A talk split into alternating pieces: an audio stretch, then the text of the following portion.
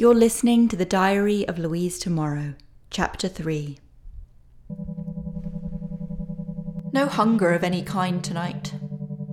I think of starving bubonic rats as I walk home in the dark. Today, Molly, the old queen of death from the top floor, said I looked well. Keep thinking of Ainsley's fat wife. She invades my dreams, casts shadows over them. A death blimp. Attended a lecture at the university where Ainsley teaches. Listened attentively, took notes, learned that God only lets you win the struggle against Him as an act of mercy. Thought same thing about pain and all the rest of it. A woman asked me if it was my first time seeing the professor speak. Her name was Armenia, like the country. I told her yes, it's my first time. She put her hand on my arm and said, Oh, you're in for a treat. Courtesy of pain, I haven't slept for 34 hours. On account of needing to stay alive, of needing to clear my head so as not to say yes to it all. On account of dinner with Marcel, I'm three days into missing my injection appointments. The average sufferer might find this intolerable, but I enjoy a sense of spectatorship over the mind bending hallucinations of hydromorphone withdrawal. As for the sickness, I neither fear nor suffer it the way I used to. Call it domesticating the pain. Call it looking up to the heavens. I admire the twinkling yellow lights on the Christmas tree. I make fake wishes on them. I consider the seven blue morphine pills that Marcel brought to our goodbye dinner, that we split, just like old times. He took my hand in his across a table in a bar called Disgraceland and said, Your skin feels like velvet. You're just high, I told him. Marcel set his jaw and said, as if only just realizing it, I guess that's so. Then he asked me again if I'd thought about his extra room. Something in the tone of his voice that I didn't like. The expectation, perhaps, that this would all end bad. More than that, that I would end bad. Like I wasn't the captain, like I was a wave. Wandered off. Or a terminal squid. Or a piece of retro plastic still floating, but not for long. Besides, Marcel didn't want to stay with me and my velvet hands in his little room. He only wanted to keep me there, like an injured bird that you scoop up and leave in a box until it dies. You tell yourself, at least a fox didn't rip it to shreds when it didn't stand a chance. When it could no longer fly. I couldn't bear the thought of any of it. Of his life through the walls. Or his pity. Or his girls. I told Marcel to quit his begging, even though I knew he wasn't begging. He said, I just wanted to know you'll be okay when I'm gone. I hated to hear him say it. When I'm gone. The words exploding in my heart like a bomb. This time, the army wasn't sending him anywhere. He just hated the winter, so he closed his eyes and imagined a life in California. Marcel had this special power and could make things come true just by believing in them. I'd watched him create his life with this magic, proud and amazed that he had this otherworldly power to make things happen. And in my truer moments, I knew this day would come. That I was not enough to keep him in the city. It's just that some small part of me tried to believe it wasn't true. I've been trying my hand at Marcel's kind of magic, too. He told me if I didn't want his place, he'd rent it out to a gymnast named Anne. I thought about her, sitting on his couch, where once he'd laid his head in my lap while I read him Rilke. He listened so earnestly I almost cried. He took the great poets so seriously. What's she like? I asked. Oh, she's cool, said Marcel.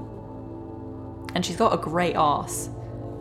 Later, I walk home past a man in a black fedora playing Bob Dylan on his electric guitar outside the liquor store. Past the drunks stumbling out into the winter air, their breaths hot and heaving but halting just for a moment at something so pure as a single note of music. I consider that the universe is mysterious and eternal. That a single note of music here might stop an asteroid somewhere deep out there. I don't like to cry in front of the dog, but I do it anyway. I don't want to work tonight. But if I don't, then I can't afford rent or dog food or my grocery list of prescription relief.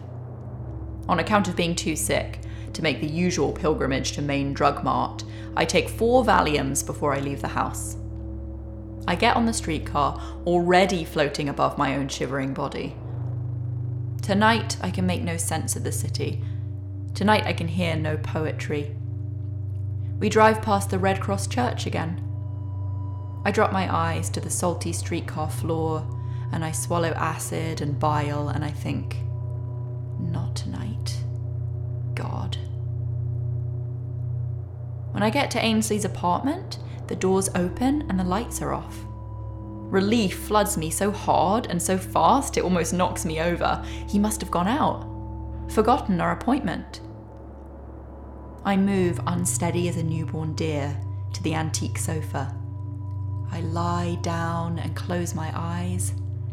I think of clear, still oceans in parts of the world that haven't been spoiled by oil spills and plastic even though I don't know where that might be. Some island somewhere, I guess.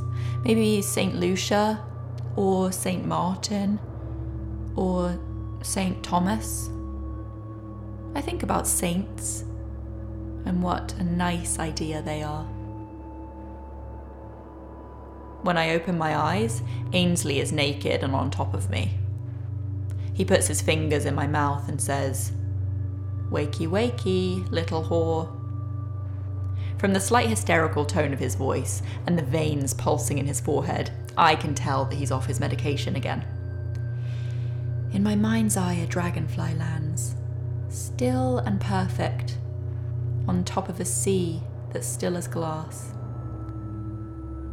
And then a ship passes by, and an oil rig explodes. The water turns black Ainsley leans into me. His face is barely inches from mine, and his breath smells of acetone and death.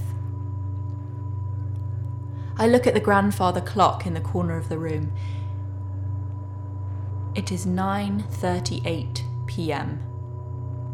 Ainsley puts his hands around my neck and he squeezes harder than he's ever done before. I should be afraid, but I'm not. Maybe it's the Valium. Maybe I'm just tired. Really, really tired. Mostly, it's the idea that I might not have to be conscious for this. I look up at Ainsley's face, his bulging lizard eyes, the professorial beard that he hides behind. I take a strangled breath before the realization hits me that he's not going to let me black out. He's a coward who'd never go that far. It's only 9:42 p.m. Fuck. Ainsley takes two fingers from his other hand and presses them up against the tip of my nose. He laughs and calls me fuck pig.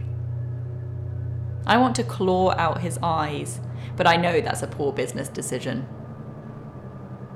Oink for me, he says, I could easily overpower Ainsley. I could stop this right now if I really wanted to.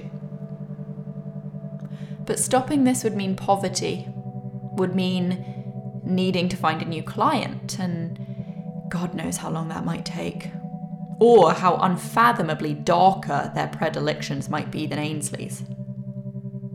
So, I stay, and I let him play his games. And when I finally feel the dregs of my soul coming alive, just to die their blood and thunder deaths in my chest, I give Ainsley what he wants. And I oink like a pig, and then Ainsley fucks me. When he's done, he looks at me and smiles like I'm an old chum. There, he says. Was that really so hard? On the way home, I buy a baggie of ketamine, which I snort in the bathroom of the Red Cross Church. When I come out, a ghostly pastor extends his hand and says, Can I help you, dear? I stay there until sunrise, considering my answer. To get more content from Louise's diary, visit Instagram at Louise Tomorrow. Diaries read by Madeleine Sims Fewer. Edited by Dan Sacco. Music by Jack Carlisle. Produced with the support of the Canada Council for the Arts.